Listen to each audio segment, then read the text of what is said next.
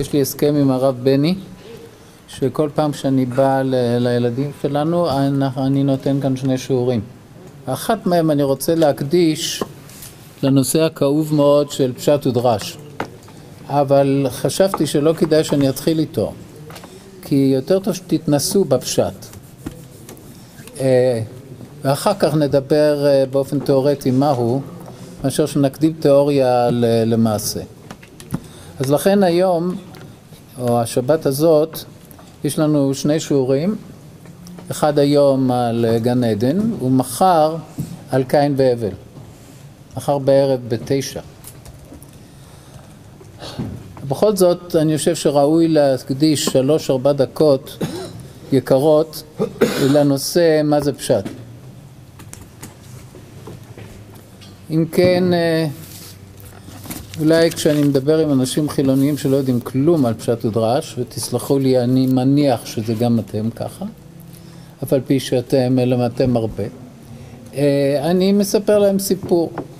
אני אומר, אה, ברחוב עמק רפאים הייתה תאונת דרכים ונהרגה ילדה, ירדה מאוטובוס של ילדים ונהרגה באוטו מאחורנית. ועכשיו אה, בא קצין אה, משטרת התנועה ורושם דוח. הוא רושם כמה שיותר מדויק מה שהיה שם, זה יהיה בסיס לתביעה משפטית, לכל תביעה אזרחית, כמה שהוא ידייק יותר בנתונים זה יותר טוב. לזה אנחנו קוראים פשט.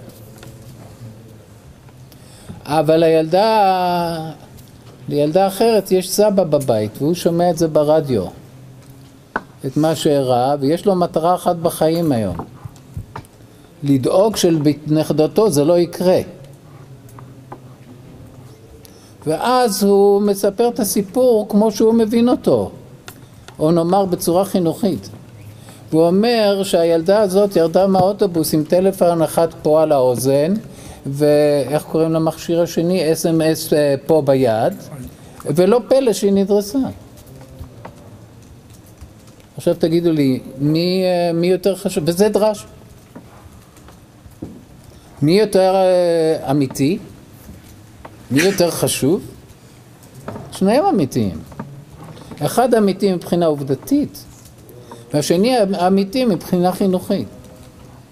זה בתמצית ההבדל בין פשט ודרש. כי בעל הדרש רשאי להפעיל את הדמיון שלו, את מה שאנחנו קוראים דמיון יוצר. ולהכניס לזה בין השורות של התורה כל מיני דברים שלא כתובים בתורה. למה? כי הוא רוצה להבליט או להדגיש או ללמד דברים שנראים לו תורת חיים להיום. זה, סליחה, כן, בבקשה. הוא יכול לדרוש ככה גם אם לא היה לה טלפון? ברור שלא היה לה טלפון. מה הוא יודע? לא מעניין אותו אם היה לה טלפון. הוא רוצה שהנכדה שלו לא תידרס. והוא ראה אלף ילדות עם טלפון. זו אמת פנימית, זה לא אמת עובדתית. הוא לא חוקר, מה הוא יחתור כאן ויקלקל לו את הסיפור. יש לו דברים יותר חשובים מלחקור מה קרה לילדה הזאת. הוא מדבר אל הילדה האחרת. במילה אחת, הפשט מתעניין בעבר, כמו קצין המשטרה. הדרש מתעניין בהווה, כמו הסבא. זה מאוד חשוב להבין שהפשט והדרש פועלים במישורים אחרים, יש להם חוקים אחרים. עכשיו על הדרש אני לא אדבר יותר מילה אחת, מלבד זה שאני לא אשתמש בו. כי הגדולה של בעלי הדרש הפשט האמיתיים, שזה רשב"ם, אבן עזרא, רבי יוסף קרא, ברבנאל, שהם הפרידו בין פשט ודרש. והקסם של רש"י הוא שהוא לא הפריד. לכן עם ישראל אוהב את רש"י. כי הוא מקבל גם פשט וגם דרש. הוא מקבל מנה כפולה. אבל הנכד שלו, רשב"ם, התקומם נגד זה והבין שזה טוב לדרש לצרף אותו לפשט, כי הדרש הוא סובלני, הוא מקבל את הפשט, מה אכפת לו? זה לא מזיק לו אף פעם. לעומת זאת, הפשט לא סובלני. הפשט מאוד סובל מן השכנות עם הדרש. כי הדרש רוצה לדעת אם באמת היה פלאפון או לא היה פלאפון. פשט, פשט, פשט. הפשט, הפשט. יפה. עכשיו נדבר רק על הפשט. אפשר רק לשאול שאלה על הדרש? כן.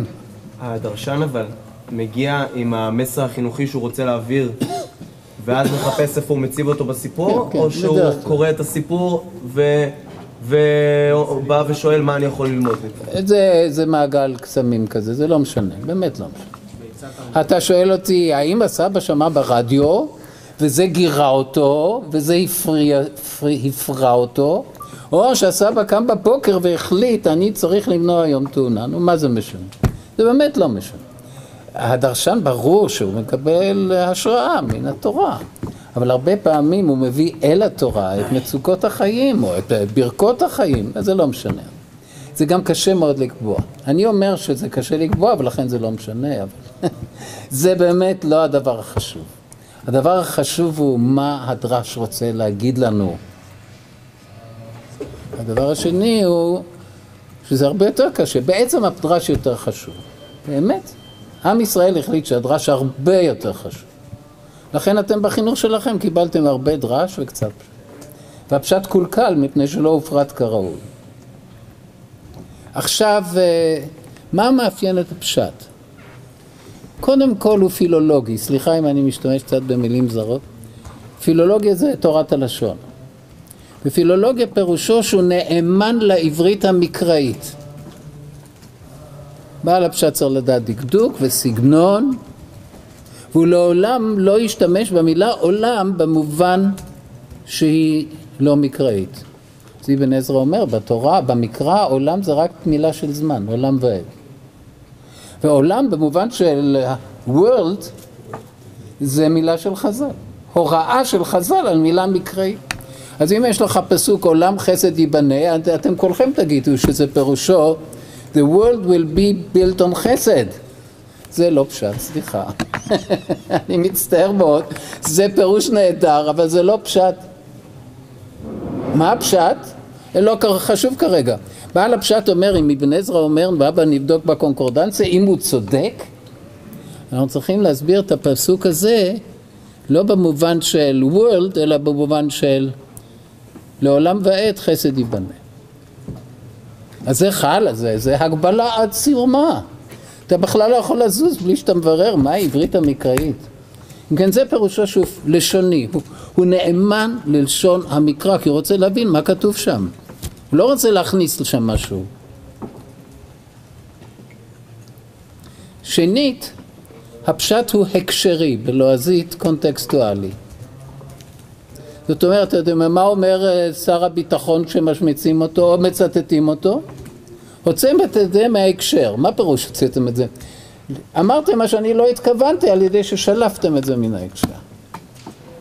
עכשיו, ההקשר קובע את המשמעות. הדרש יכול לקחת פסוק, חצי פסוק, חמישה פסוקים.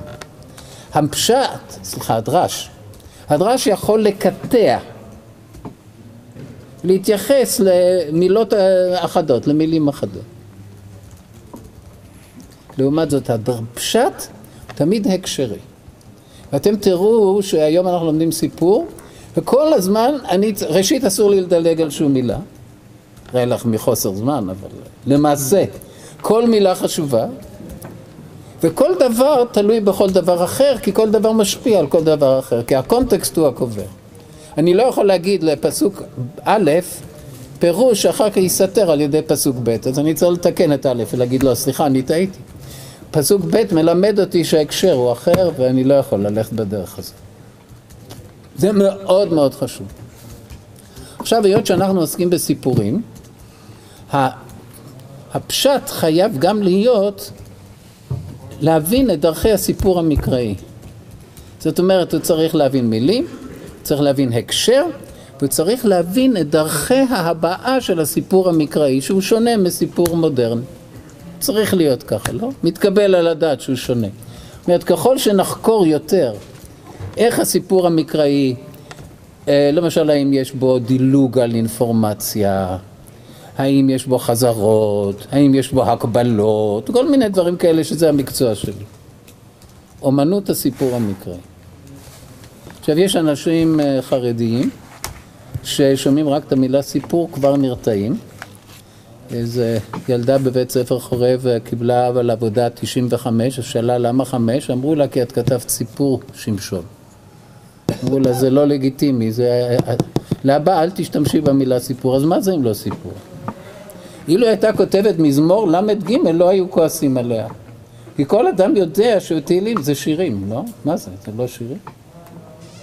ואוי ואבוי אם אדם לא יודע שזה שיר, לא? אם הוא יפרש את התקבולת כאילו שזה פסוק בויקרא ויגיד שזה אומר שני דברים, והאמת היא שזה אומר דבר אחד, נכון? הוא, הוא בכלל, אה, זאת אומרת, מה שחוקי הסיפור המקראי הם חלק מאוד מאוד חשוב, לפחות מן הפשט המודרני, אבל כבר פרש... פשטני ימי הביניים התעניינו די, כל אחד בדרכו, למשל רשב"ם מאוד התעניין באומנות הסיפור המקראי, אבל הם לא קראו לזה כמו שאני קורא לזה, אבל אתם רוצים דרכי הסיפר במקרא, אם זה נשמע לכם יותר טוב. הערה, שאלה, אחרת אנחנו מתחילים ספר בראשית. הנושא שלנו היום, יש הערה? יש שאלה? אפשר. כן, איפה? כן. כן, בבקשה.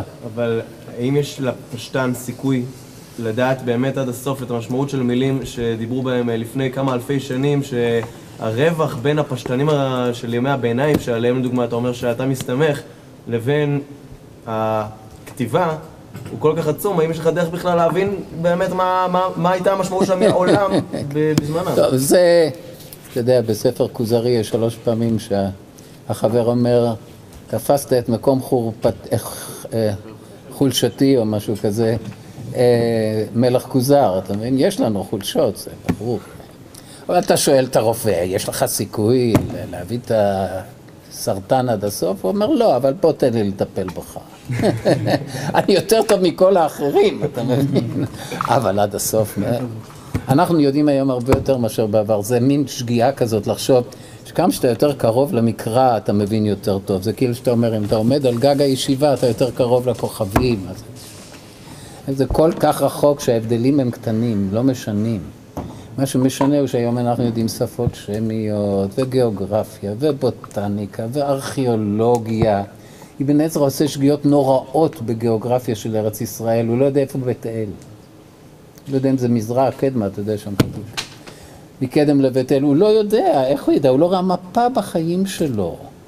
אז יש לנו המון יתרונות, אבל יש לנו כמובן גם מרחק, אנחנו אירופאים לא עלינו, שזה מאוד מקשה. מאוד מקשה. אנחנו לא חשים את מבנה המשפחה המקראית. אנחנו עכשיו מעוניינים בפשט, אנחנו לא מעוניינים במשפחה היהודית של היום. אנחנו מנסים להבין מה זה ריבוי נשים, מה זה המילה צרה, להבין את זה בעומק. אז יש לנו מה לחקור עוד אלפיים שנה, אל תדאג. אנחנו צריכים להיות, מה שאתה בעצם אומר הוא שאנחנו חייבים להיות מודעים למגבלות עשייתנו. גם השוטר הזה שבא לחקור, אתה חושב שאנשים יגידו לו את האמת, וזה, הוא יודע שיש כאלה שמחפים על הנהג, ויש כאלה שמשמיצים, ויש כאלה שהפחדים שלהם. אתה סומך על עדויות של בני אדם. אבל מה, הוא משתדל כמיטב יכולתו להגיע לחקר האמת. טוב. אתם רואים ששאלות של חברים מאוד מועילות. הן בדרך כלל שאלות מאפשרות למורה להגיד דברים שלא עלה על דעתו בדיוק להגיד. זה מאוד חשוב לשאול. טוב, עכשיו השאלה שלי היום היא האם גן עדן באמת היה גן עדן? טוב, ראשית כמובן יש, אתה יכולת לשאול עוד שאלה. בעל הפשט או הקצין המשטרה, יש לה, האם יש להם הטיה אישית או שהם באמת אובייקטיביים? אנחנו מקווים שקצין המשטרה יש לו, אין לו הטיות אישיות, לא אכפת לו אם הנהג היה יהודי או ערבי, לא אכפת לו אם הקורבן היה אתיופי או אשכנזי, אני מקווה, לא? איזה מין קצין משטרה הוא אם הוא לא חותר להיות אובייקטיבי. אבל אם הוא קרוב משפחה, אז יש איזה משהו שהוא... נכון, אז יכול להיות שהוא פוסל את עצמו. הוא יגיד, אני הדוד של הילדה ההרוגה, אני לא יכול לטפל בזה. נכון? אדם צריך להכיר את המגבלות שלו, נכון מאוד. אז אין אובייקטיביות שלמה, אין דבר כזה. אדם הוא אדם, והמוח שלנו הוא חלק מהגוף שלנו, והגוף שלנו הוא חלק מהחברה שלנו וכולו, אין אובייקטיביות שלמה. אבל יש חתירה לאובייקטיביות. אבל יש גם הטיה השקפתית, אתה ציוני, אתה דתי, אתה זה, אתה זה. ההטייה מתבטאת קודם כל בשאלות שאתה שואל את התורה. אתה לא יכול להסתכל בלי לשאול. אתם יודעים, כל, כל הילדים היהודים לומדים לשאול שאלות. היום בערב כולם ישאלו שאלות על יד השולחן. זה מין ספורט אצלנו. זה דרך החשיבה שלנו. ולפי השאלה אתה מוצא את התשובה. יש המון... זה דרך אגב, למה שבעוד...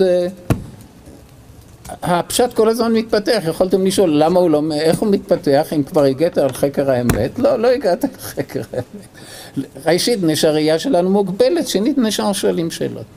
אבל העיקר הוא שהסיפור המקראי הוא מאוד תמציתי. במקום שאפשר לכתוב מאה עמודים, הוא כותב שניים וחצי. אנחנו בכלל לא רגילים לתמציתיות כזו. סליחה רק רגע, וצריך לדעת, ודבר, מילה מאוד חשובה שתשמעו אותה הרבה פעמים, זו המילה פער. סיפור זה עלילה, קורה משהו. בעלילה יש פערים. אחד הפערים הכי מפורסמים בסיפור המקראי הוא האם אוריה החיתי ידע שדוד אה, שכב עם אשתו. ידע או לא ידע? את זה המספר לא מגלה לנו. אתם תארים לעצמכם שעכשיו יש מריבה גדולה בין החוקרים, יש כאלה שאומרים, ברור שהוא ידע, ככה אני למשל חושב. ויש אחרים שאומרים, ברור שהוא לא ידע, ויש כאלה שאומרים שהמספר בכוונה מאפשר שני פירושים. יפה. אז אנחנו כל הזמן עוסקים במילוי פערים. פעם נתתי שיעור על עקדת יצחק בבית כנסת ישורון, והכרזתי בהתחלה שאני אעשה רק לפי הפשט, לא אביא שום מדרש, כמובן שזה יזע שלושת רבעי האנשים מה חשבו, מה שחשבו עליי, ועל האוניברסיטה ועל כל העולם האקדמי. בסוף בא אליי יהודי זקן בן מאה, נשען על מקל, ואמר לי, כבוד המרצה, מדרשים לא הבאת, אבל את מדרש סימון אמרת. זה היה ככה מכה נחרצת. הוא רצה להגיד, מה שאתה מצאת ב-20 פסוקים ודיברת על זה שעה וחצי, מה, אתה לא הוספת דברים? אתה לא הוספת משלך? מה אתה מספר לנו שזה פשוט? אז אני מזמין אתכם, באמת ובתמים, להיות מאוד שומעים ביקורתיים. כל דבר שאני מוסיף, אני הרבה פעמים אגיד, אני מוסיף, כי אני מוכרח להוסיף. אני אומר, כנראה הוא ידע, כנראה הוא לא ידע, כנראה ככה, אחרת אי אפשר להבין את הסיפור. תמיד להפריד בין עובדות ובין השערות. בלי השערות אי אפשר. והשערות הן די סובייקטיביות. אבל אתם צריכים לשאול את השאלה, לא אם זה בדיוק כתוב שם, אלא אם זה מתיישב היטב עם מה שכתוב שם. אם זה הסבר סביר של מה שכתוב בתורה, בסדר? בעל הדרש לא שואל שאלות כאלה. הוא נכנס בין המילים, בין הפשורות, נכניס שמה, תכניסו את כל מדרש אחד ותראו שהתורה תשמין, נכון? בלי בעיה. אני נכנס בתחילו ורחימו, אבל גם אני נכנס בין השורות. טוב, הייתה עוד שאלה למישהו? כן? כן, בבקשה. כן, האם יש פשט אחד? לא, אין פשט אחד. אבן עזרא מביא לפעמים חמש, שהפירושים הם כולם פשט. אתה מבין? זה ככה, אתה הולך לרופא אוזניים, והוא אומר לך, צריך לעשות ניתוח, אתה אומר, אני רוצה דעה אחרת.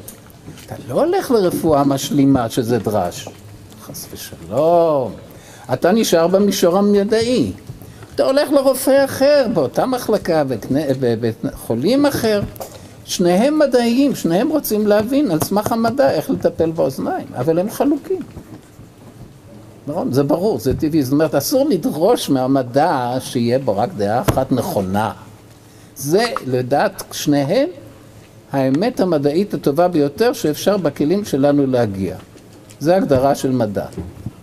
מחר יגידו שזה עורבא פרח, נעשה מדע חדש. אתם רואים שיש מקום להרצאה על אה, פשט ודרש, כבר נתתי רבע ממנה, אה, אבל כי לא יכולתי, אני חושב שזה מאוד חשוב להבין. טוב, כן, בבקשה. אה, אולי אמרת את זה, אני לא יודע, אבל בעצם הפשט, נראה לי הוא גם עשה משהו כזה, הוא בעצם לקח את הסיפור ולא עניין אותו באמת להגיד מה הסיפור לא, אלא הוא גם לקח ממנו מסר מסוים. אז בואו בוא נדבר מילה אחת. בעל פשט, אם הוא חוקר בטורקיה, או באפגניסטן, או ביפן, חוקר תרבות זרה, אז זה יכול להיות שהוא יהיה אובייקטיבי, ולא מעניין אותו מה, מה זה אומר. מעניין אותו רק מה כתוב. אבל אם הוא יהודי ויהודי דתי וכולו וכולו, הוא רוצה, הוא עושה, זה תורה בשבילו, לא? אז יש הבדל מאוד גדול. בעל הדרש מתחיל מן המסר, הוא מוצא אותו בפסוק. בעל הפשט קורא את הפסוק לעומקו, נושם נשימה עמוקה ואומר, רגע, אני מפסיק. ועכשיו שואל מה זה בא ללמדנו. אתה מבין, הוא מאוד מפחד, מה שקוראים בלועזית פרויקציה, זה להשליך. להשליך על התורה את הרעיונות שלו. אז הוא נושם רגע אחד ואומר, עד עכשיו עסקתי במה שכתוב, עכשיו אני שואל מה התורה רוצה להגיד. ביסוד הזה, בשלב הזה יש הרבה יותר סובייקטיביות, בצדק. טוב, אבל אפילו תרצו לשאול, אין לנו זמן. הנושא שלי היום הוא האם גן עדן הוא באמת גן עדן, שזו העמדה הדי מודרנית של השאלה. מה פירוש האם גן עדן הוא גן עדן? האם הקדוש ברוך הוא באמת התכוון שנישאר בגן עדן? כי זו המצב האנושי הכי טוב שיכול להיות. וגם ימות המשיח יהיו חזרה אל הגן הזה של בננות ואננסים. שאין בו דאגות פרנסה וכו'. כל מה שצריך לעשות זה לקטוף פירות ולעשות סלט, אבל לא יותר מזה. או שהשם שם אותנו בגן עדן על מנת שנמצא משם באשמתנו. שזו המשקפה שלי, אני מגלה לכם את הקלפים כבר מראש. אז אתם על המשמר כל הזמן לראות אם זה פשט או דרש. האם אני באמת אה, קורא את הסיפור בנאמנות, אה, בנאמנות שאני דורש. בסדר? זו לדעתי השאלה, בשבילי זה השאלה, זו שאלה מאוד מעניינת. ואגיד לכם את זה בשפה אחרת. הנוצרים קוראים ליציאה מגן עדן הנפילה, the fall. The fall of Adam and Eve, הנפילה של אדם וחווה. הם אומרים שגן עדן היה נהדר וכל מה שאחר כך זה נפילה. והיהודים קוראים לזה הגירוש, זאת אומרת שאנחנו באותו מפלס, אלא במקום כאן אנחנו פה. במקום בגן אנחנו בשממה, נכון? עכשיו השאלה היא אם זה כוונת מכוון בעצם. האם החיים בחוץ יותר טובים מבחינה יהודית מאשר החיים בפנים? זה השאלה. אם זה נראה לכם מפתיע, זה לא נורא שישאלו שאלות מפתיעות. אה, זה זכותו של כל פרשן לשאול שאלות מפתיעות. בתנאי שהוא ימצא תשובה במקרא. אתה רצית להגיד משהו? לא הבנתי כל כך את השאלה. שאלה אם גן עדן, המילה גן עדן, אתם יודעים, זה לא מילה מקראית בכלל. גן בעדן, עדן זה שם מקום. אני כבר יכול, אתם רואים שהתשובה שלי כבר די... אה, זה, זה לא... אבל אם אומרים גן עדן או באנגלית פרדייס, האם זה המקום המושלם עלי אדמות? וחבל שאנחנו לא גרים שם. אני לא יודע אם היינו נולדים שם בכלל, כן? לא יודע אם היה חיי אישות בגן עדן. הכל אה, די עמום, נכון? אבל השאלה אם זה האידיאל האנושי, לחיות בגן עדן. או האידיאל של האנושי או אחר. אתם רוצים שאקדים את התשובה? אמרתי לנכדה שלי, הכנתי אותה לבת מצווה. תגידי, זה טוב שיצאנו מגן עדן או זה רע? אז היא מפחדת מהסבא שלה, אמרה, אני לא יודעת. חכמה, אתם מבינים. כמו שרת החוץ, שר חוץ, אומר, אין תגובה. מה, מה, הוא צריך להתחייב למשהו? אמרתי לה, את יודעת, אילו היינו נשארים בגן עדן, לא היינו מקבלים את התורה. אמרה, טוב שיצאנו. זהו, אני יכול ללכת הביתה? יש לכם תשובה טובה? ברור שלא הייתה תורה בגן עדן, לא? בלי עץ דעתו ורע. מה אתה מחרקם את הפנים כאילו שאני אומר דברים נוראים? אתה, אפשר לקרוא את התורה בלי לדעת בין טוב ורע? אי אפשר, לא? אם זה טוב שקיבלנו יותר טובה. אז זה, אתה, זה ברור לנו, לא? יש לנו איזה הנחות יסוד. עדן. מה? היינו יושבים בגן עדן והם אה, אוכלים פיסטוקים, יפה. לא היה צריך ישיבת עתניאל, היו אוכלים פיסטוקים, שבת וחול. כמה שעות צריך ביום להקדיש לאיסוף פירות שגדלים שם על מים רבים? טוב, אתם רואים שיש לי הטיה מאוד חזקה בעניין הזה, ואני חושב שזה, איך קוראים לזה בעברית חדשה, דמוקרטית? גילוי נאות, עשיתי גילוי נאות. אתם יכולים עכשיו את כל האינטליגנציה שלכם להפנות בכיוון ההפוך. בסדר? זהו, התחלנו באיחור של חצי שעה. זה תמיד קורה לי, אז אה, אין ברירה. אז כפי שאתם יודעים, בוודאי, אה, אה, הרב סולובייצ'י כתב מסה מאוד מפורסמת על הבדידותו של האדם, של היהודי המאמין או של האדם המאמין. The only man, lonely man of faith, הבדידות של איש האמונה. אה, שבהם הוא עוסק בסתירות שבין פרק א' ופרק ב', שאנחנו קוראים להם שני סיפורי הבריאה, ויש הרבה מאוד סתירות, שכבר רש"י מיישב את רובן, וזה זה מאמר נהדר דרך אגב, שחייב כל אדם לקרוא אותו בגיל הנכון, זה מאמר מכונן של החשיבה הדתית. על כל פנים, אני לא, לא אחזור על זה בכלל, אני רק רוצה לומר שנקודת המוצא שלו הייתה השאלה הזאת. אתם יודעים שב... נאמר ככה, בסיפור ראשון, בפרק א', האדם נברא בסוף. ביום שישי אחר הצהריים, נכון? סיפור השני, האדם נברא בהתחלה. אחר כך החיות, אחר כך. אז יש הרבה מאוד סתירות. עכשיו אני מתחיל, אה, אני מאוד מעוניין, דרך אגב, הפעם הראשונה שנתתי השיעור הזה, זה היה בכנס של קולך של נשים דתיות, ומה שעניין אותי זה שאלה משנית לגבי גן עדן, האם אה, חווה צריך להאשים אותנו שאנחנו גורשנו, נכון? שזה בתודעה הגברית היהודית דבר מאוד חזק. שהכל בעטייה של האישה, בעטיו של נחש, שהאישה בעצם אה, היא מקום התורפה שלנו. כי היא חלשה ומתפתית, אתם יודעים, אני מקווה שאתם מכירים את הסטריאוטיפים האלה. זו שאלה מאוד מעניינת, האם... אז שאלתי את עצמי, חלק ניכר ממה שאני אומר זה באמת מתמקד בדמות של חווה. אבל זה, שוב, זה זכותו של הפרשן להתעניין בדברים, הוא לא יכול להתעניין בכל. וזה דם טוב שהוא שואל שאלות שמעניינות אותו. אם כן, מה כתוב בפרק א' על רק על אדם וחווה? זה מעניין אותי כרגע. בסדר? אני מתנצל שבפרק א' אני לא עושה מה שבעל הפשט בעצם עושה, זה לראות את הכל בהקשר. אני אקרא לכם את הפסוקים, או אתם תמצאו אותם, זה פרק א', פסוק כ"ז. ויברא אלוהים את האדם בצלמו, בצלם אלוהים ברא אותו, זכר ונקבה ברא אותם. אני מקווה שאתם מרגישים שזה בין הגבול של פרוזה ושירה, זה לא סתם ככה משפטים יבשים, זה מאוד חגיגי. אז עוד פעם, ויברא אלוקים את האדם בצלמו, אנחנו לא מבינים מה זה בכלל. בשלב הזה אנחנו לא יודעים מה זה, יש לו צלם לאלוקים, אנחנו לא מבינים, זו מילה קשה מאוד, כרגע אנחנו אין לנו. סליחה? זה יכול להיות גם צלמו של האדם. סליחה? לא, לא, לא, לא, זה יש מפרשים כאלה, זה לא מתכוון. כאילו שאתה אומר, הוא עשה את הכד בצורת כד.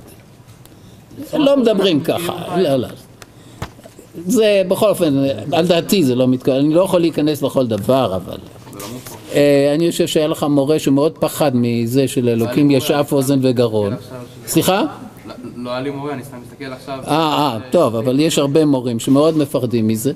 אז הם אומרים אה, שזה, שזה, שזה לא אומר כלום. אבל זה פסוק מאוד מאוד חשוב. אתה יודע מה זה צלם האדם?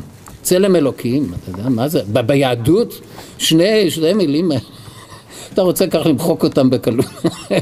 זה מילים מאוד מאוד חשובות, צלם אלוקים. על כל פנים אנחנו כרגע לא מבינים אותם. בצלם אלוקים, וזה ודאי עכשיו כתוב, אפילו אם אני אתן לך את המילה בצלמו, עכשיו כתוב עוד פעם. לא, עכשיו זה כבר אי אפשר להגיד מה שאתה אומר. בצלם אלוקים ברא אותו, זאת אומרת, זה כל כך חשוב שהתורה חוזרת על זה פעמיים פחות או יותר, כמו בשיר. ועכשיו היגד מאוד מעניין, זכר ונקבה ברא אותה. אילו לא היה לנו רק פרק א', מה היינו אומרים על מעמד האישה בעולם, ביהדות, בתורה? שוויון טוטאלי. אין בכלל הבדל ביניהם, שניהם אדם, שניהם בצלם אלוקים. אלא דרך אגב, אחד הוא זכר, שני נקבה. זה מה שזה אומר. מה כתוב אצל אלוקים ברא אותו? כתוב אותם, לא את שניהם. מה? קודם כתוב ברא אותו. נכון, אז עכשיו הוא אומר, ש... זה יפה מאוד מה שאתה שואל, זה אומר שהאישה והאיש קרואים אדם, אדם המילה אדם היא לפי זה דו משמעית, זה גם שם פרטי של מיסטר אדם שקוראים לו באדם אדם עם A גדולה. וגם בעברית זה שם עצם פרטי ושם עצם כללי. אז בהתחלה הוא אומר את האדם, the man או משהו כזה יש תרגומים היום לאנגלית שקוראים the human כדי שזה יתאים לשני ה... אחר כך הוא אומר זכר אלוקים ברא אותם, זאת אומרת האדם זה כאן שם עצם כללי עם ה' הידיעה, זה, זה מוכיח. סליחה, בוא, בוא, בוא, שכולם ישמעו. מה זה אותו? את האדם. עכשיו הוא אומר, דע לך שהאדם הזה הוא משני מינים, זה כאילו שהיית אומר, להבדיל. האדם האלוקים ברא את הסוס בתבנית של מכונית, אחר כך הוא אומר, יש מכוניות אה, טקסי ויש מכוניות מסע. זה בערך ככה אני מבין את הפסוק. אה, או יש מכוניות, אה, יותר כן, אחת שימושיות יותר, אחת. אבל שניהם מכונית.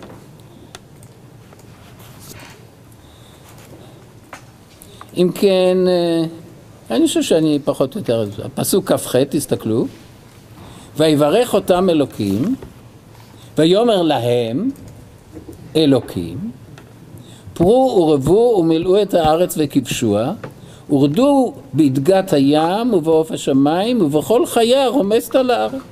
אתם רואים, אין כאן הבדל, האדם הוא ראש המשפחה, תגיד לאשתך, זה לא. שניהם עומדים לפני השם, והוא נותן להם בעצם שני תפקידים שווים. גם בהולדה הם שווים, פרו רבו ומלאו את הארץ, וגם בכבשו הם שווים, זה לא, עדיין אין חלוקת תפקידים, אין שום דבר. אה, ושניהם שולטים, רדו בדגת הים, זאת אומרת, הם הבעל החיים הכי חשוב עלי אדמות, יש להם תפקיד, אה, לא רק שיש להם צלם אלוקים, אלא הם מעל החיות בצורה מובהקת. אבל כשהוא אמר, אה, כבודו, אה, כשהוא אמר להם פרו ורבו, אה, הרי זה כאילו אכלו מהעץ הדק בעצם. אם הוא אמר להם את הדברים האלה, איך הם היו מגיעים למצב הזה? אני שואל, מה עם החיות בעצם? האם לא היה זיווג לפני זה? הרי היו חיות בני כן. אדם. יפה. אז התשובה הכללית שלנו, אני נותן עכשיו תשובה כללית, זה בכלל לא הנושא שלי, שפרק א' מדבר בצורה עקרונית, אבל איך זה באמת התרחש, זה כמו במצלמה עושים זום, מתקרבים אל זה ורוצים לדעת. מה זה צלם אלוקים? מה זה פרו ורבו? איך מגיעים לפרו ורבו? מה, אנשים באופן טבעי הם מזדווגים? האם יש הבדל בין ההזדווגות של האדם ושל החיה? כל מה שאתה שאלת, זה נידון בפרק ב'. פרק א' רק מדבר בצורה תיאורטית, עקרונית, חגיגית, אבל לא סיפורית, זה לא סיפור. במובן של השתלשלות, של פעילות אנושית. טוב, אז עכשיו ברשותכם אנחנו עוברים לפרק ב' ולומדים את זה עוד פרק ב', אנחנו לומדים לפי חוקי הפשט, אה, פסוק פסוק.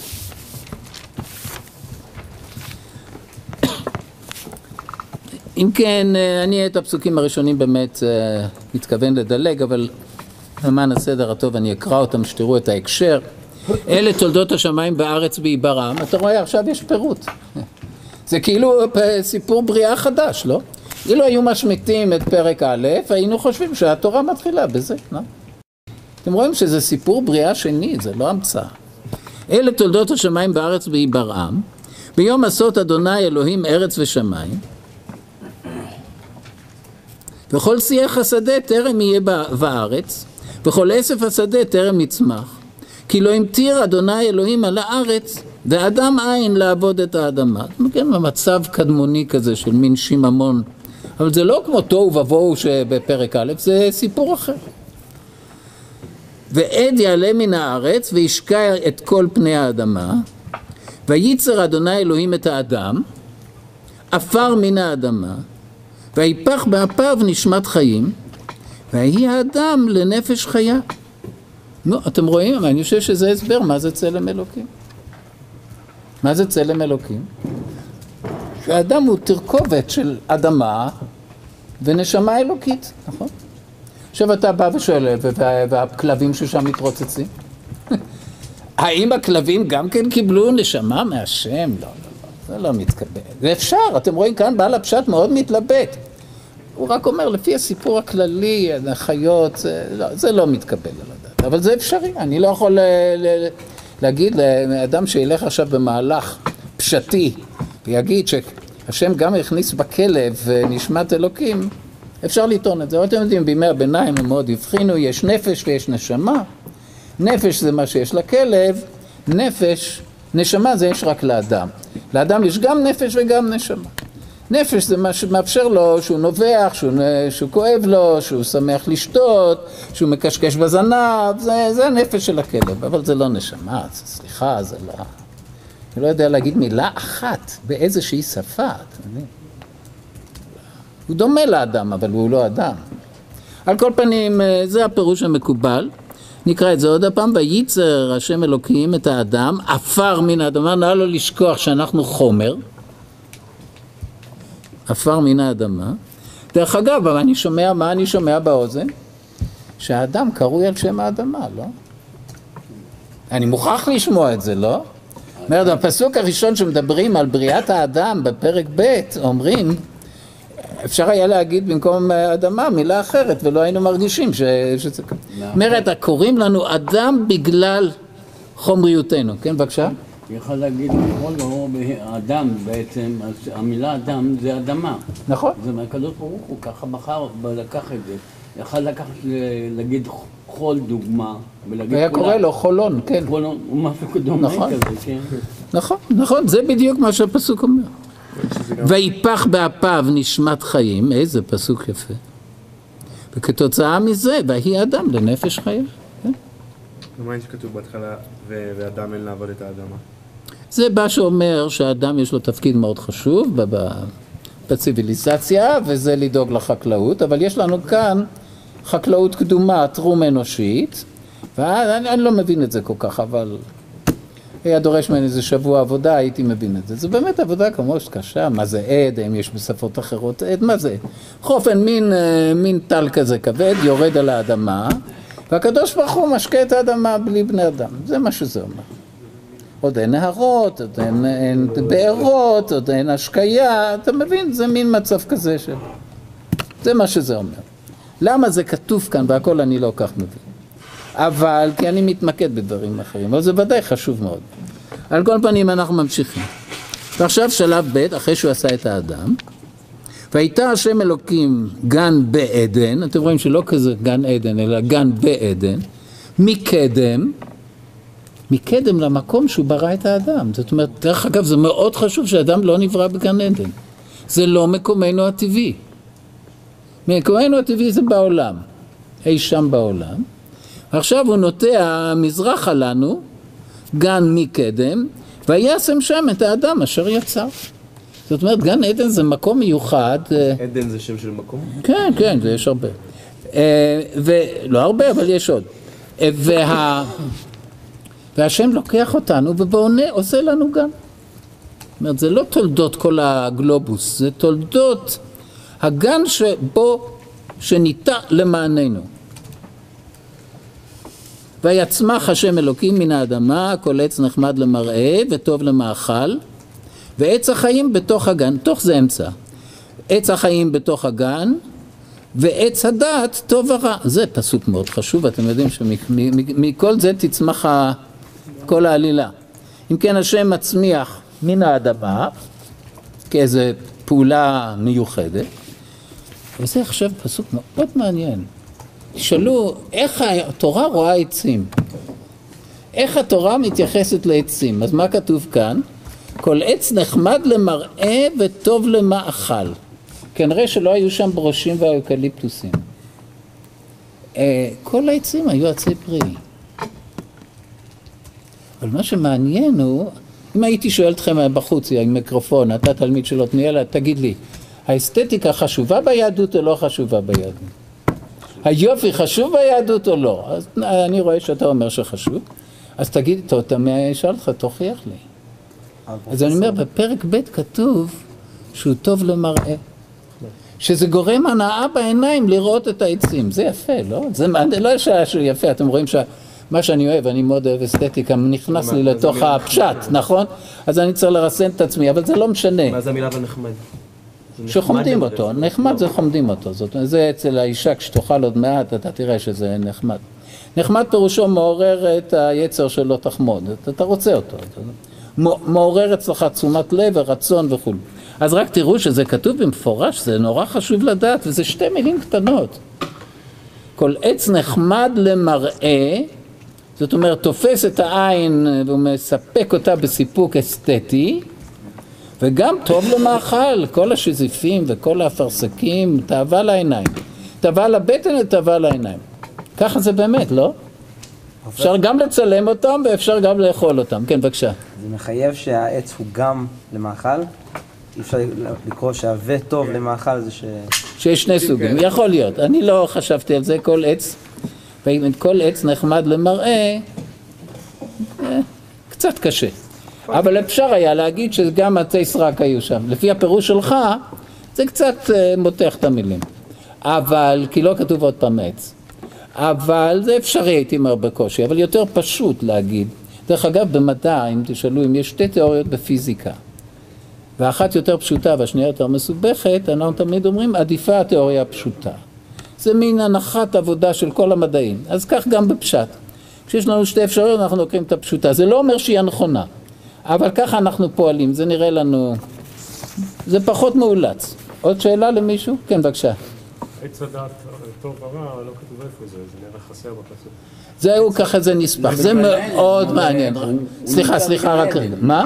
ברור שנמצא בגן עדן. אבל אתם יודעים שיש מדרשים אין סוף. מה הוא טוב? מה לא, הוא היה עץ? החיים בתוך הגן, עץ הדעת טוב ורע, לידו.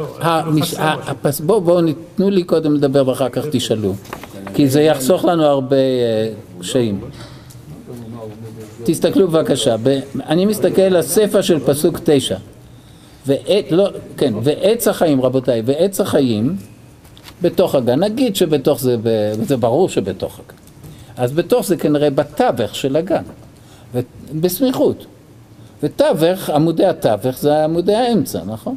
אז עץ החיים בתוך הגן, באמצע של הגן, ועכשיו כמין נספח, וגם עץ הדעת טוב ורע.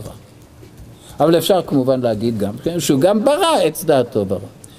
זה יותר יפה ככה, אסתטי, ששני העצים המיוחדים הם בדיוק באמצע של הגן, אבל זה לא משנה. זה, באמת- אני לא חושב שלעלילה זה משנה. מה שאנחנו מבינים, מה שכן משנה, שקודם כתוב עץ החיים, ואחר כך כתוב עץ הדעת, כעין נספח. נכון? זה אני חושב משנה מאוד, אבל אני לא יכול להגיד יותר מזה. אם כן, עכשיו אינפורמציה נוספת, אתם יודעים, אה, מים מאוד חשוב באזור שלנו. ונהר יוצא מכאן, מעדן, הנה עדן זה שם מקום, זה מבחוץ. להשקות את הגן, ומשם ייפרד, והיה לה ארבעה ראשים. אני עכשיו אני לא ערב לך אם הוא נפרד בתוך גן עדן, או נפרד בצד השני של הגדר של גן עדן, אני לא יודע. בכל אופן, מה שזה אומר הוא שארבעה הנהרות הגדולים של העולם העתיק, אנחנו לא, לא חיים באמריקה. מיסיסיפי לא ידוע לנו. ארבעה הנהרות האדירים, וזה הנילוס, הפרת והחידקל ועוד אחד שלא ברור, וזה הפישון. ארבעה הנהרות האלה מתפרדים מן הנהר האדיר שעבר את גן עדן. זאת אומרת, הוא שוקק מים בצורה שאפשר רק לחלום עליה. מי שראה את הירדן המסכן ואחר כך רואה את, את הפסוק הזה, הוא בוודאי מי שראה את הנילוס המרתיעים, אה, אז הוא מבין מה זה גן עדן. זה מקור כל המים החיים שבעולם העתיק, באזור שלנו. נקרא את זה עכשיו עוד פעם. אה, ונהר יוצא מעדן להשקות את הגן במיוחד, ומשם ייפרד, אני לא יודע מה זה משם. והיה לארבעה ראשים, שם האחד פישון, והוא הסובב את כל ארץ החבילה. אולי זה הנילוס הלבן והנילוס הכחול. שם האחד פישון, הוא הסובב את כל ארץ החבילה אשר שם הזהב, וזהב הארץ ההיא טוב, שם בדולח ואבן השוהם, זה מחוץ לגן עדן. שם הנהר השני גיחון, הוא הסובב את כל ארץ כוש, זה אולי הנילוס הכחול. ושם הנהר השלישי חידקל, הוא ההולך קדמת אשור, והנהר הרביעי הוא פרת, אתם רואים שזה בעצם כל המים החיים באים מגן עדן, או עוברים את גן עדן. נראה לי שכל הנושא הזה בעצם, זה באזור עיראק, ונראה לי שהכל ישתנה, כמו שהיום אנחנו לא רואים את אה, בית המקדש לפנינו, כל הדברים האלה נעלמו מאיתנו, אנחנו אה, מגששים באפילה בעצם, אז נראה לי שכל הדברים האלה נעלמו באותו זמן. יכול. להיות, יכול להיות, אבל יכול גם להיות שפשוט אנחנו לא מבינים איפה זה ארץ החבילה והזהב. דרך אגב, אומרים לנו שזה ארצות מופלאות שיש בהן כל מיני אוצרות טבע אה, יקרות, אבל מה שאומרים לנו זה ארבעה נהרות. אנחנו מכירים שלושה טוב מאוד, את הרביעי אנחנו לא מכירים. אבל היות שיש נילוס לבן וכחול, זה מאוד מתקבל לדעת שאנחנו מכירים את הארבעה, ואנחנו בערך יודעים. וכל הנערות האלה, אני לא יכול עכשיו להגיד לכם איפה היה הנער הגדול, ואיך כל הנערות האלה התחברו, זה אני באמת לא יכול להגיד. אבל אני מבין מה שהתורה רוצה להגיד באופן כללי, שזה שפע מים שלא יתואר. ויקח השם אלוקים את האדם, ויניחהו בגן עדן, או כאן כתוב גן עדן, לעובדה ולשומרה. אתם רואים שהאדם יש לו תפקיד, זה לא התפקיד הראשוני של פרק א' לרדות בחיות, אלא יש לו התפקיד, אה, אני חושב שזה מילים מאוד חשובות להבין את סיפור גן עדן. הוא רוצה להגיד, סליחה, זה לא עבודת בזיעת אפיך תאכל לחם, זה עונש. אבל זה גם לא שעמום אה, של אתה לא נחוץ בעולם. אלא זה מין דרגת ביניים שאני לא יכול להגדיר אותה בדיוק, שלעובדה ולשומרה הוא, אה, הוא הגנן. אתם רואים, זה סיפור מאוד קצר, אז לא אומרים אם כל בוקר הוא יצא עם, עם טוריה ועשה תעלות מסביב לעצים, ועבד שמונה שעות, או שהוא רק אה, משגיח שיש שם סדר, הוא רואה שעץ אחד לא מקבל מים, הוא מביא לו תעלת מים, לעובדה ולשומרה. זה משהו מאוד מאוד כללי, שאומר שהייתה לו עבודה, נאמר, אה, נעימה. אה, אני יודע את זה רק בגלל שאני יודע שאחר כך יש זיעת אפיך תאכל לחם. אם לא היה זיעת אפיך תאכל לחם בהקשר של סוף הסיפור, הייתי עוד יותר מתקשה להבין את זה. אבל הוא לא מת משעמום שם. בסדר? הוא לא משחק קובייה כל היום. אה, כן, בבקשה. בקשר ל... סתם, סליחה שאני חוזר קצת אחורה. אה, או שדיברת על השפע מים שממנו מתפרטים כל הנערות שבעצם בעולם, אז אולי דווקא מה שהמקרא רוצה להגיד זה שזה נעלם.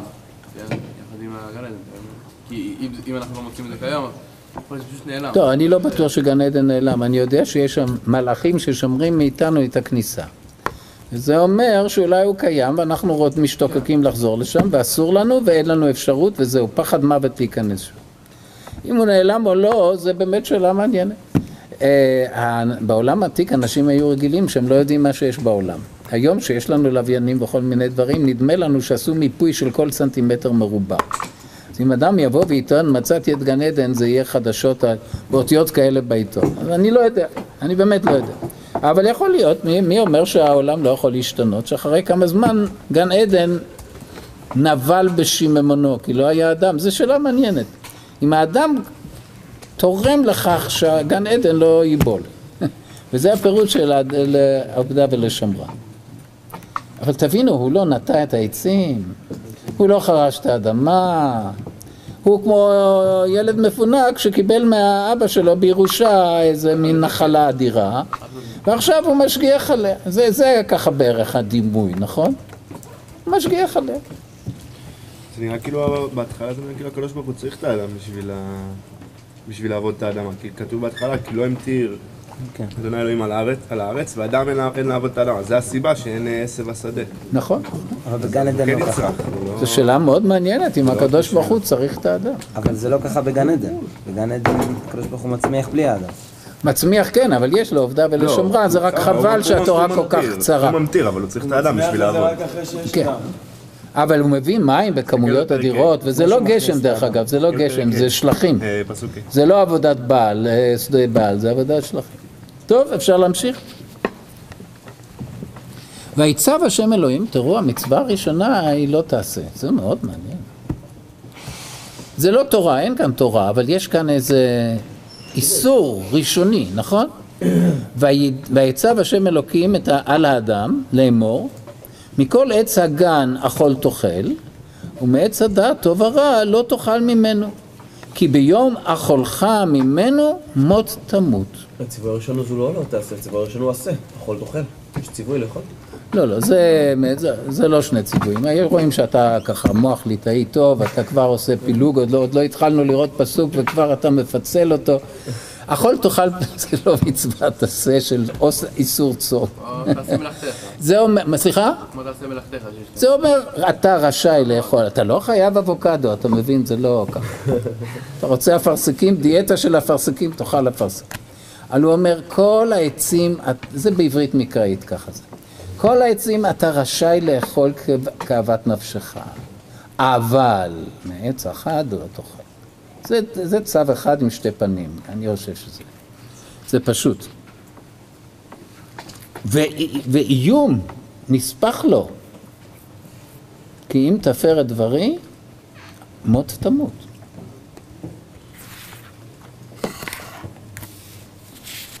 עכשיו, מה שבאמת מרתק, סליחה, מה שבאמת מרתק הוא שהוא לא אוסר את עץ החיים. אתם מבינים שתמיד אני אומר מרתק, אני מתכוון בעצם מרתק אותי. זאת אומרת, זו השאלה שעולה על דעתי, חוקר אחר, או קורא אחר, או לומד אחר, ישאל שאלה אחרת. אבל אמרו לנו שיש שני עצים. אמרו לנו שעץ החיים קודם לעץ המוות, אה, עץ השני. תראו איזה פליטת פה הייתה לי מעניינת. אה, ועכשיו הוא אומר, התורה, השם אומר לו, לא, לא, עץ החיים לא מעניין אותי. אבל חלילה לך לאכול מעץ הדת. אחרי זה זה מעניין אותי. אחרי זה מעניין, אתה יודע למה? למה? כי אדם מבין אה, שכדאי לו לאכול אה, מעץ החיים רק אם הוא מפחד למות. אז עכשיו, עד שזה כמו, האדון הזה הלך, עד שלא התעוררה, התעוררה בעיית המוות, הוא לא, לא יימשך לאכול מעץ החיים, הוא חושב שהוא יחיה לנצח. כמו אתם אנשים צעירים, גם אתם חושבים שתחיו לנצח בגיל 19 או 20. האדם הראשון ידע מה זה מוות? מה זה האיום הזה? זה- לא, זו שאלה נורא מעניינת. נוצר המוות, מות תמות. נכון. הזה נוצר. זה נוצר בתור איום, הוא יודע מה זה מוות. אוקיי, בסדר, אבל איך נוצר זה מאיים המוות. עליו? לא מישהו לפני. אה, אז לא נוצר המוות. אז איך זה לא- מאיים עליו? מישהו? לפני. אה, אולי כן נוצר המוות. המושג נוצר. אבל מה, הקדוש ברוך הוא שם לו טיקט עץ הדת ועץ החיים? איפה הוא ידע? שאלה טובה. לא, אני לא אמרתי שאני יודע לענות על כל השאלות. מה זה האיום הזה אבל בשבילו? בכל לא- אופן, תראו, לא. הפסיכולוגים אומרים, וזה דבר שמכונן את כל הפירוש שלי, מה שאני אגיד עכשיו. אחד הפסיכולוגים השוויצרים הגדולים, פיאז'ה, חקר את האינטליגנציה של גיל ההתבגרות. הוא אמר בין השאר שתודעת המוות קשורה להתבגרות המינית. זאת אומרת שעד ילדים, ילדות בגיל נגיד בר מצווה, לא, לא באמת מבינים מה זה מוות. מה פירוש לא מבינים מה זה מוות? הם לא ראו ארנבת מתה, ג'וק מת, עכבר מת, ראו, ראו. מן הסתם גם בגן עדן ראו חיות מתות. דרך אגב, עוד השם יעשה להם כותנות אור, ממה הוא יעשה כותנות אור? כנראה מחיות מתות. אה? אם כן, הילדים רואים מוות כל הזמן, ואומרים אני אהרוג אותך, ואומרים את זה כל הזמן, אבל לא מבינים מה זה. להבין מה זה מוות זה פירושו שהמוות הוא סופי, ושאדם לא חוזר משם. זה, זה בא רק עם, בגיל די מבוגר. אחרי שהוא אכל מעץ הדת. איך זה מאיים עליו על מות תמות? אז זה מאוד מאיים. האמא אומרת לילד, אני אהרוג אותך, סליחה, היא אומרת, אני אהרוג, היא לא מתכוונת דרך אגב, אבל הוא יודע שזה העונש הכי נורא שאפשר לתת, אז אני אהרוג. אתה לא שומע? אני שומע מהשכנים, האישה צועקת. אם אתה תיגע בגפרורים, אני אהרוג אותך. זה תתרא דה סתרא, כדי שלא תמות, אני אהרוג אותך. סתם איום, כאילו. כן, לא, זה האיום הכי נורא שיש, אבל השאלה היא מה הוא מבין מזה, זה שלך. אם הוא לא מבין שזה נורא, למה שהוא ידאג? כי הוא מבין, הוא ראה חיה מתה, אז הוא מבין שזה לא טוב, הוא רואה שחיה מתרוצצת, זה הוא מבין שזה טוב, אבל הוא לא מבין מה זה מוות עד הסוף. שהוא לא מבין שהמוות הוא הבעיה הכי גדולה של החיים. הסופיות שלנו היא הדבר הכי מאפיין אותנו אולי, זה הוא לא מבין, הוא לא מתפלסף על זה. אבל הוא מבין שזה נורא. אני, אני מנסה לפלס את הדרך בין כל הנתונים, אני לא אומר לכם קבלו את דעתי. אני רק משמיע את מה שנראה לי כהכי מתקבל על הדעת. זה משהו כזה. אבל מה שכן חשוב כאן הוא שאין תורה, אבל יש איסור אחד נחרץ. וזה לא לאכול מעץ הדת טוב ורע. עם איום. ועכשיו אני רוצה להגיד, אתם מכירים את המילה תזה? אני חושב שאתם אומרים מהלך במקום תזה. תזה, מה? תזה אה, זו מילה בינלאומית שאומרת מהו הרעיון הכללי שאני רוצה להוכיח. מהי התפיסה הכללית שלי של הסיפור. התזה שלי היא שגן עדן הייתה בו עבודה, אבל לא עבודה יצירתית. כנראה גם לא מעייפת במיוחד, אבל מה שחשוב הוא חד משמעי. שלא עשו שום דבר יצירתי, לא כד ולא בגד. ולא מכתב. דבר שני, שאין בו אחריות כלכלית, אין בו פחד מרעב. דבר שלישי, אין בו משיכה מינית כמו שהאדון הזה אמר. פרו רבו, זו מין מילה כזאת, אתם תתרבו, אבל לא, לא ברור איך. אולי רואים את הכלבים מזדווגים, אבל אין בו משיכה מינית. אתם רואים למה אני רומז? שגן עדן זה גן עדן של ילדים. זאת אומרת שגן עדן זה המצב הילדותי של ראשית האנושות. ומה שמאפיין ילדים אה, במשפחה, לא, לא יתומים, שהם יכולים להרגיש רעב לפעמים, אבל אין להם אחריות כלכלית. הם רעבים מאחר צהריים שבאים לבית ספר, אני יודע. ואם ההורים עניים, אז הם רעבים מאוד, אבל אין להם אחריות כלכלית. אין להם משיכה מינית, הם, הם, הם עירומים. ולא התבוששו, הם אפילו לא מבינים שצריך להתבייש בזה, שזה פסוק מאוד מאוד מרכזי בסיפור, לא? שאין להם תודעה של חטא. אבל אבא ואמא אומרים, בגפרורים אתם לא נוגעים. או בארנק שלי אתם לא נוגעים. הכל מותר להם בעצם. אבל יש איזה איסור אחד שאומר, זה הכסף שלי, אתה לא נוגע בו. אתה לא אחראי על כסף, אז אתה לא נוגע בכסף שלי. ואם זה לא מוצא חן בעיניכם שההורים מתמקדים בכסף, אז שיתמקדו בקופסת גפרורים. או לקפוץ מהחלון, או כל מיני דברים. בסיסיים מאוד, ומאיימים עליהם, אתה קופץ מהחלון, אני אהרוג אותך. אין פחד ממוות, כי אין תודעה אמיתית של מוות. אה, אין יראת חטא, ומה שהכי חשוב בעיניי, אין שום רגש אשמה. זו מציאות אנושית ללא אה, כל מה שאנחנו אומרים בבוקר, שאנחנו צד... אנחנו לא אומרים שצדיקים אנחנו ולא חטאנו, אנחנו יודעים שאנחנו לא צדיקים וכן חטאנו. זאת אומרת, אין לו המצב האנושי הבסיסי שיש לך על מה להתחרט, יש לך על מה להתבייש. אתה כמו ילד. זאת אומרת, הוא צריך להיות כמו ילד טוב ירושלים, עם כיפה גדולה, הוא שומע בכל ההורים, הוא נחמד, אין לו עבודה רבה, הוא צריך להיות צייתן בעצם, זה הכל. אם הוא יהיה צייתן, הוא יישאר בגן עדן לנצח.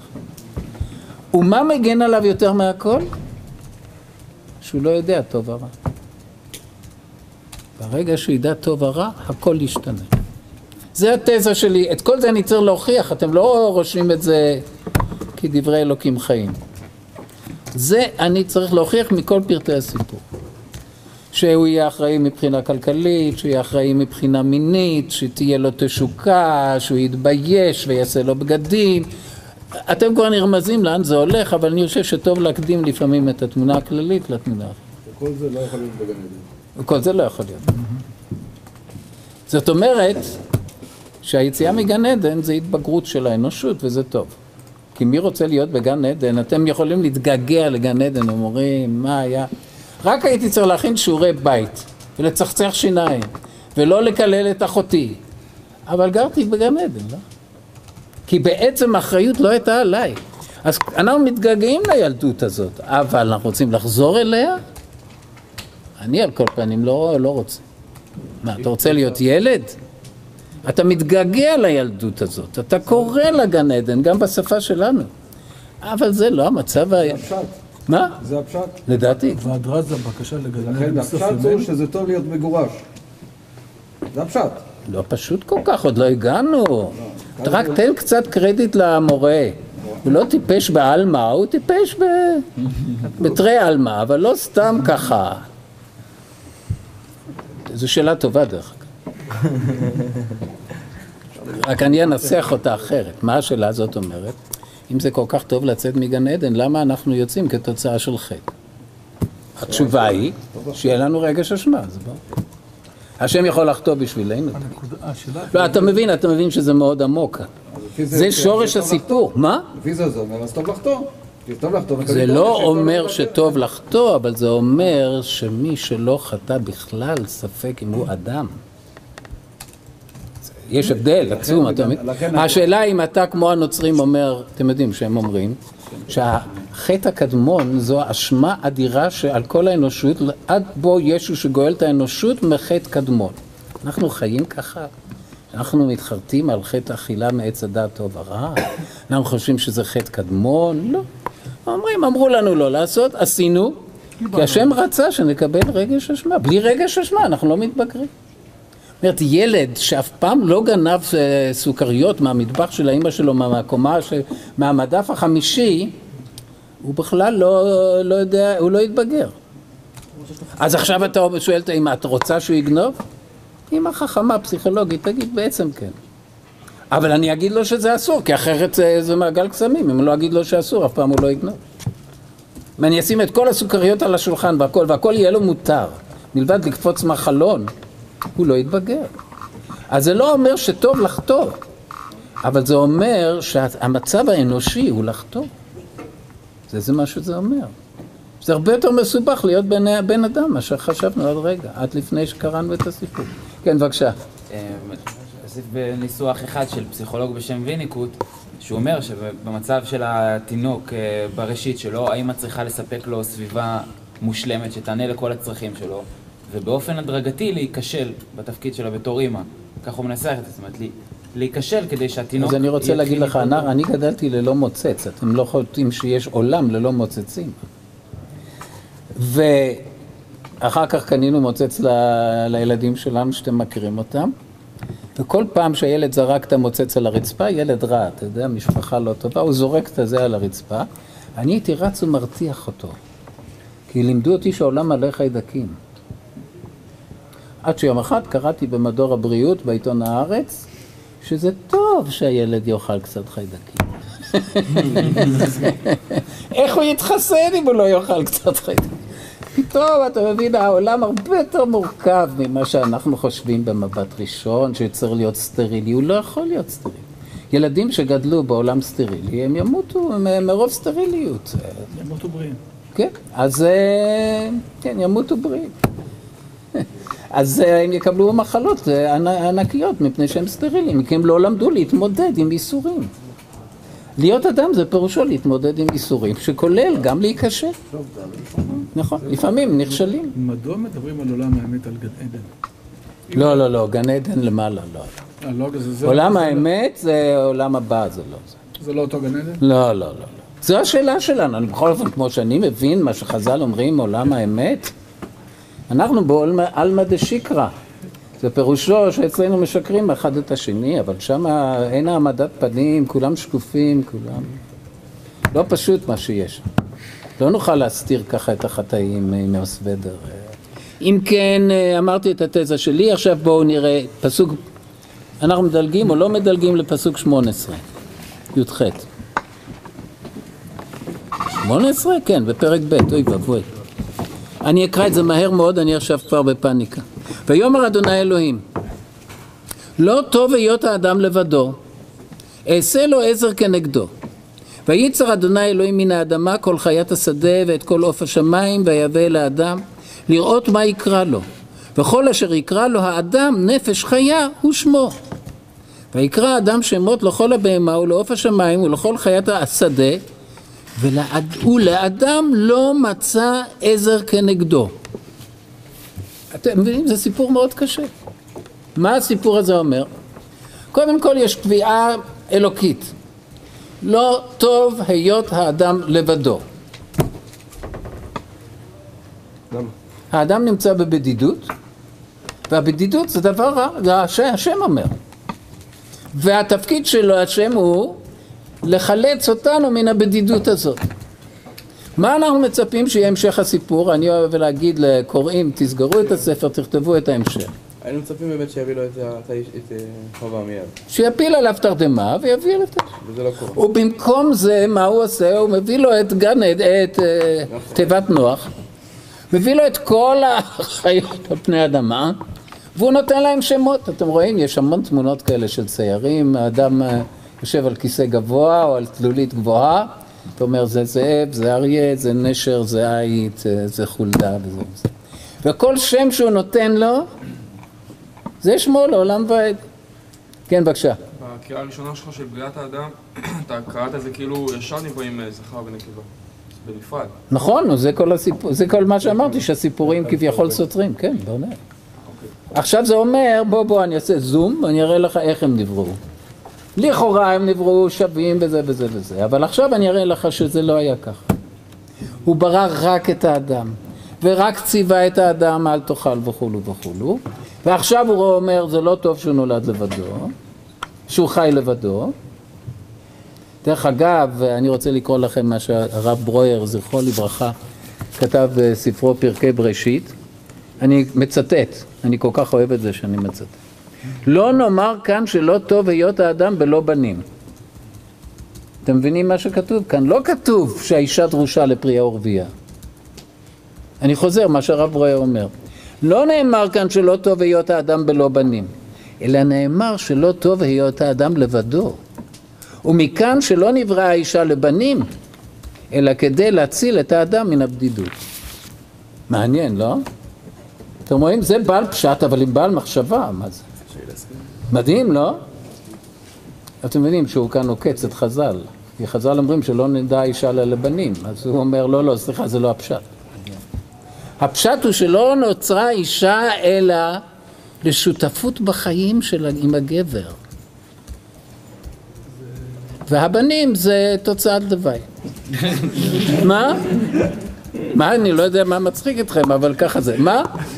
רגע, את בקול רם. זה נשמע כאילו הקדוש ברוך הוא ברא את העולם רק כאילו גבר לבד, והוא אמר, ואז הוא אמר, אה, זה לא טוב, אז אני מוסיף עוד משהו, כאילו, תחילה זה נראה כאילו שהאישה לא הייתה אמורה להיות שם, זה היה אמור להיות רק הגבר. כאילו, אני לא יודע, זה מה שזה נשמע, הוא אומר, טוב, אני אגיד לך את התשובה. זה כאילו שהיית אומר, בהתחלה נברא העולם שיהיו רק ימי חול, אחר כך הוא נזכר ואמר, אה, נעשה שבת. בסדר, אפשר לקרוא את זה ככה, אבל זה לא בדיוק קריאה פשוטה. מה שזה אומר הוא... רגע, רגע, בואו בוא נחשוב על זה. שהאישה נבראה כדי להציל את האדם מן הבדידות. אולי, אולי נעזוב את זה. אני אספר, אפרש את הפירוש ואחר כך נחזור אל זה. אני לא בורח מהשאלה שלך. אנחנו צריכים לענות מקודם על השאלה הקודמת שאתה שאלת. למה כשהוא רוצה לברוא את האישה הוא מביא לו את החיות? זו שאלה חזקה, לא, לא, לא כזאת אה, היפותטית, זו שאלה חזקה מאוד. יש כאן אי רציפות בסיפור. סליחה, סליחה, לא, אני לא שואל כי אנחנו במצוקת זמן נורא. התשובה, כמו שהיא מתקבלת על הדעת, היא שהאדם עדיין לא מבין שלא טוב היותו לבדו. וכדי שהוא יתאהב באישה, הוא צריך להרגיש בדידות. וכדי להרגיש בדידות צריך להביא לפניו את כל בעלי החיים. שהוא ירגיש את הבדידות הקיומית שלו. מהי בדידות הקיומית שלו? שיש שתי ג'ירפות ושני נמרים וכולו וכולו ולא אין. והעיקר, שהוא מדבר והם לא מדברים. שהוא נותן שמות והם לא נותנים שמות. זאת אומרת שהוא בצד אחד של העולם וכל החיות, כל בעלי החיים הם בצד שני. אז הוא יתגעגע לשותף. זאת אומרת, זה לא חשוב שהשם אומר את זה. אתה יודע מי זה השם? זה ההורים שלך. אומרים, לא, מה שמך? מוישה, לא טוב מוישה היותו לבדו, הם פי יום יום אחד מחלימים, אבל מוישה עוד לא הבין את זה. הולך לישיבה, לא מתעניין בנשים, לא הבין. איך הוא יבין? אתה חושב שזה בא, בא ביום אחד? זה גורל האדם. התורה מדברת עלינו. אז הקדוש ברוך הוא אומר, רגע, אני מוכרח להפסיק. אני לא יכול לתת לו אישה אם הוא לא ידע מה עושים איתה. אולי הוא יחשוב שעכשיו הוא בגן עדן, חצי מקבל ואיק חצי, ויתחילו קנאה ותחרות. נכון? בלי אהבה לו זה יהיה אסון. אז צריך לעורר בו את, את הבדידות האיומה שבו הוא נמצא. שמצד אחד הוא מעל כל החיות, מצד שני הוא נפרד מכל החיות. אני מקווה שאתם מבינים שזה תפארת הסיפור. אני מאוד אוהב לדרוש על זה ככה בחתונות ששואלים. להגיד איזה דבר. אני אומר שזה... האדם צריך להבין שלא טוב היותו לבדו. אסור לאדם שהתחתן לפני שהוא הרגיש את הכמיהה לצאת מן הבדידות, אם מחתנים אותו בטרם זמן בנישואי בוסר היה רע מאוד. חושב שזה המשמעות של אה, וכל אשר יקרא לו האדם נפש חיה ושמו זה... לא, זה אומר שהוא מדבר, זה אתם יודעים, בימי הביניים קראו לאדם חי מדבר. זה הוא אומר, דרך אגב, זה בשכל הוא עשה זה. זה לא שהוא אמר, זה שמו מי וזה שמו מו, הפרה זה מו, וקוף זה קי, לא, הוא נתן שמות יפים שהם עד היום השמות. דרך אגב, זה נורא מעניין מי יצר את השפה. עכשיו השאלות החשובות של החיים נידונות כאן. אז השם כבר דיבר עם האדם באיזושהי שפה, נאמר, מינימלית. אבל חלק ניכר מאוד של השפה זה יצירה אנושית, כמו כל המילים המודרניות. נורא מעניין. אז הוא אומר, כן, התורה כך אומרת דרך אגב. השמות שהוא נתן הם מוצלחים, הם עד היום כך. טוב? פרופסור. כן. אמ, מה לגבי האישה אבל שלא עברה את התהליך הזה? נכון, שאלה נהדרת. על כל פנים, אני לא יודע, אני עכשיו רואה רק את הסיפור. כן, מה אומר הסיפור? ש... אה. אה, תראו, עכשיו זה סיפור נורא. איפה היהודי הזה שקראתי לו מוישה? הוא יכול לשאול מה, השם לא יכול לעשות את האישה מן האדמה? ויש חוקרות אה, מאוד מפורסמות בישראל שאומרים שזה האפליה של האישה כי האדם אה, נברא מן האדמה והאישה נבראה מן האדם, סימן שהיא אה, משנית כזאת. אה, השאלה באמת שאלה טובה. למה השם עושה את חווה לא מן האדמה, ואז היו קוראים לה קרקעיתא או משהו כזה, אלא הוא עושה אותה מצלענו, מן הצלע שלנו. שאלה נהדרת. אז בואו נקרא לו, זה צריך להיות כתוב בתשובה. ולמה לא קוראים לה השם הצלע? צילאית. ויאמר אדוני אלוהים לא טוב היות אדם, זה קראתי, סליחה.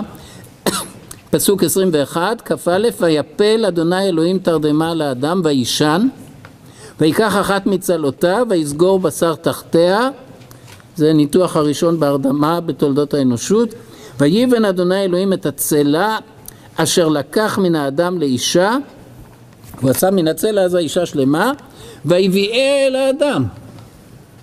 אתם רואים את המחזה הזה? האדם פותח את עיניו, והקדוש ברוך הוא כביכול מביא את האישה אליו. מה אומר האדם? ויאמר האדם, זאת הפעם עצם מעצמיי, ובשר מבשרי, לזאת יקרא אישה, כי מאיש לוקחה זאת. תשמעו, הוא משורר אפילו. איזו התפעלות. אני לא יודע, הוא רואה כאן איזה תפרים, אתם יודעים, אז הוא אומר, או, אני מבין שהיא עשויה ממני, עצם מעצמיי בשר מבשרי. והוא אומר, אני אתן לה גם שם, הוא מומחה, הוא מילונאי. אני אתן לה שם, אני שמי איש. אני אקרא לה אישה, כי היא סוס, סוסה, גם... מתי למדנו ששמו הוא איש? הוא אומר, כאן למד.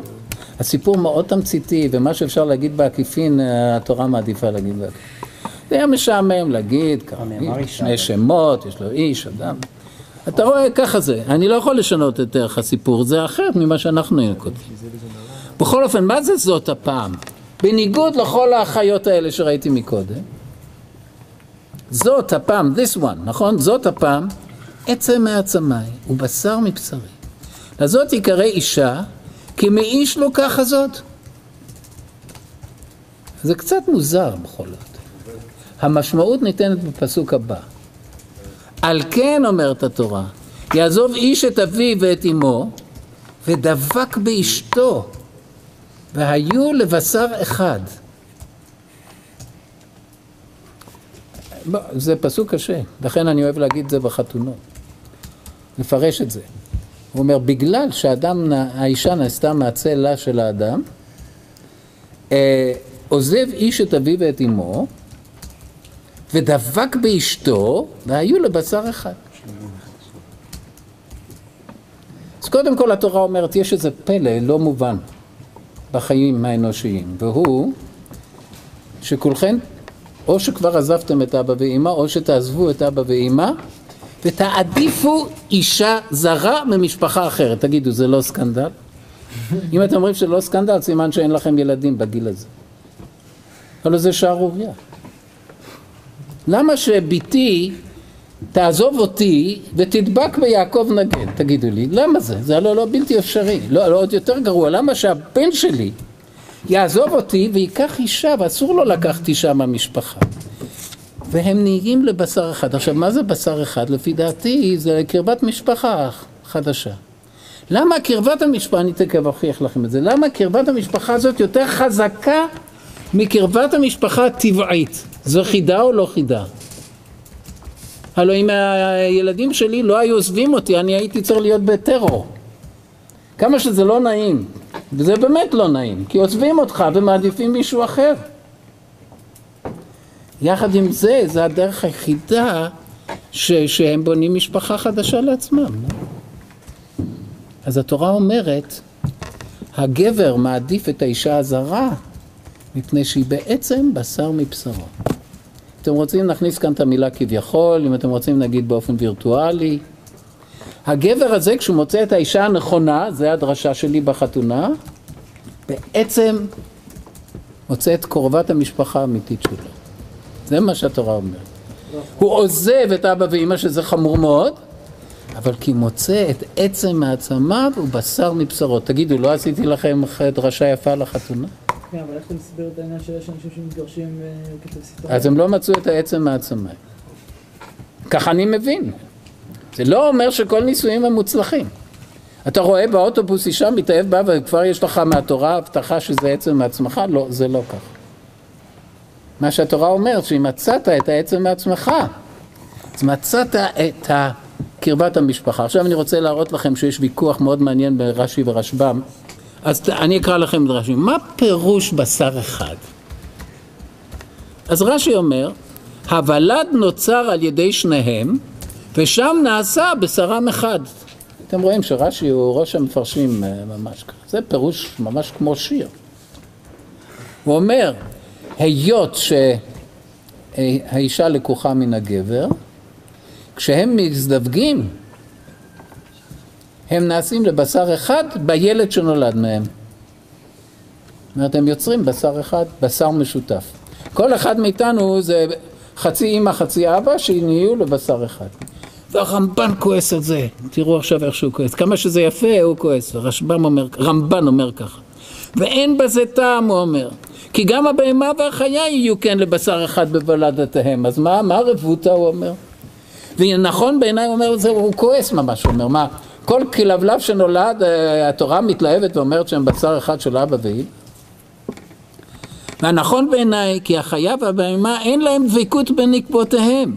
אבל יבוא הזכר אל איזו נקבה שימצא, וילכו להם, אז מה, איזה בשר אחד יש כאן? מה רש"י מתפעל? הלוא זה אנחנו עינינו הרואות שאצל הכלבים זה לא ככה. ומפני זה אמר הכתוב, כי בעבור שנקבת האדם הייתה עצם מעצמיו ובשר מבשרו, ודבק בה והייתה בחיקו כבשרו, ויחפוץ בה להיותה תמיד עמו. בשר אחד פירושו שזה נישואים של קבע. וכאשר היה זה באדם, הוא, אדם הראשון, הוא שם טבעו בתולדותיו, בגנטיקה שלו, להיות הזכרים מהם דבקים בנשותיהם, עוזבים אביהם ואימם, ורואים את נשותיהם כאילו הם אימם לבשר אחד. זה מה שאני אמרתי במילים אה, לא כל כך יפות, אומר רמב"ן, אה, שם בפרק, אה, בפרק שלנו על הפסוק הזה. רואים את נשותיהם כאילו הם אימם לבשר אחד, וכן הוא מביא הוכחה כי אחינו בפרשת יוסף ואחיו, כי אחינו בשרנו הוא. מה פירוש בשרנו? קרובינו, נכון? אחינו קרובינו, לא, לא בשר במובן של פלאש, נכון? אז אני חושב שזה הפשט של הפסוק, שהשם לא עושה את האישה עד שלא כמהים אליה, ולכן הוא מתעכב.